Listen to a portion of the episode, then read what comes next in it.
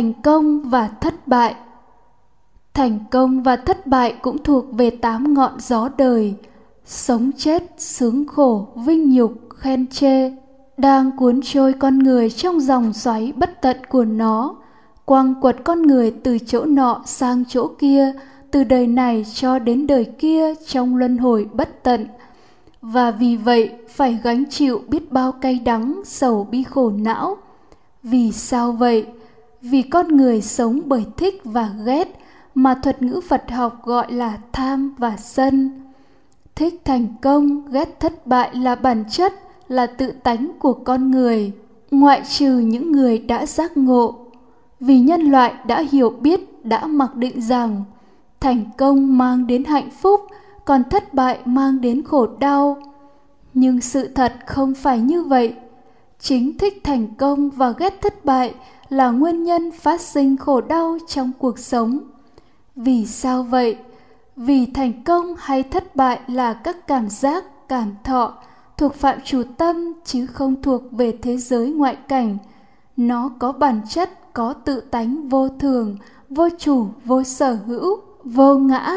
Vì nó vô thường, sinh lên rồi diệt đi ngay là những khoảnh khắc ngắn ngủi nối tiếp nhau. Nếu yêu thích cảm giác thành công thì sẽ muốn nắm giữ nó, muốn nó là của mình mãi mãi, ràng buộc. Nên khi nó biến hoại, biến diệt, mất đi, sầu bi khổ ưu não sẽ khởi lên.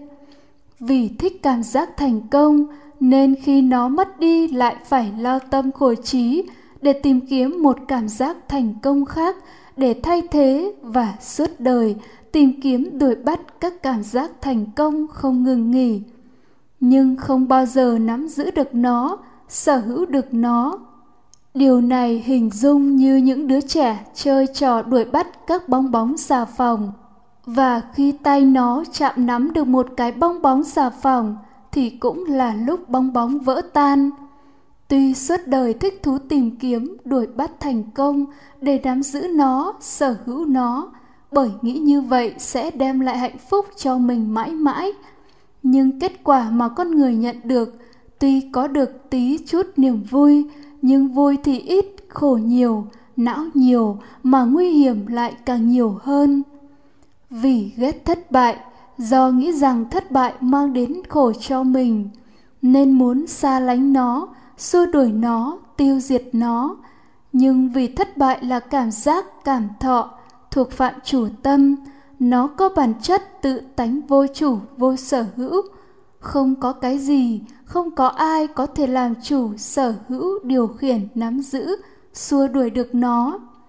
Vì sân mà muốn vậy, nhưng không thể làm được như vậy, nên sầu bi khổ não sẽ khởi lên thích thú thành công, chán ghét thất bại là nguyên nhân phát sinh sầu bi khổ não trong cuộc đời. Đây là sự thật, nhưng vì không hiểu biết đúng sự thật này nên con người bị chi phối bởi hiểu biết sai sự thật, thích thú thành công, chán ghét thất bại sẽ đưa đến niềm vui hạnh phúc cho mình. Nên con người tìm mọi cách học hỏi, trao truyền phân tích, chỉ dẫn, giảng giải về thành công để tránh thất bại. Những cuốn sách được viết ra, những khóa học được tổ chức, những phân tích giảng giải về thành công đều phát sinh từ vô minh, từ thích ghét, tham sân, không thể diễn giảng đúng sự thật về thành công và thất bại.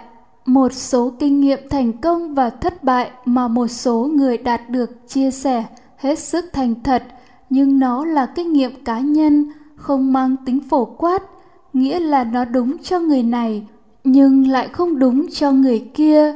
Cái gì là chân lý sẽ có tính phổ quát, nghĩa là phải đúng cho tất cả mọi người. Các khóa học về thành công, kể cả người dạy và người học đều bị chi phối bởi thích thành công, ghét thất bại, tham sân. Các kiến thức được giảng dạy vì thế cũng nhuốm màu vô minh nên kết quả mà người học đạt được cũng là chịu đựng khổ và chờ đợi hết khổ mà thôi. Không thể chấm dứt chịu đựng khổ, không thể chấm dứt chờ đợi hết khổ. Giáo pháp mà đức thế tôn đã chứng ngộ và thuyết giảng là để chấm dứt thích ghét, tham sân.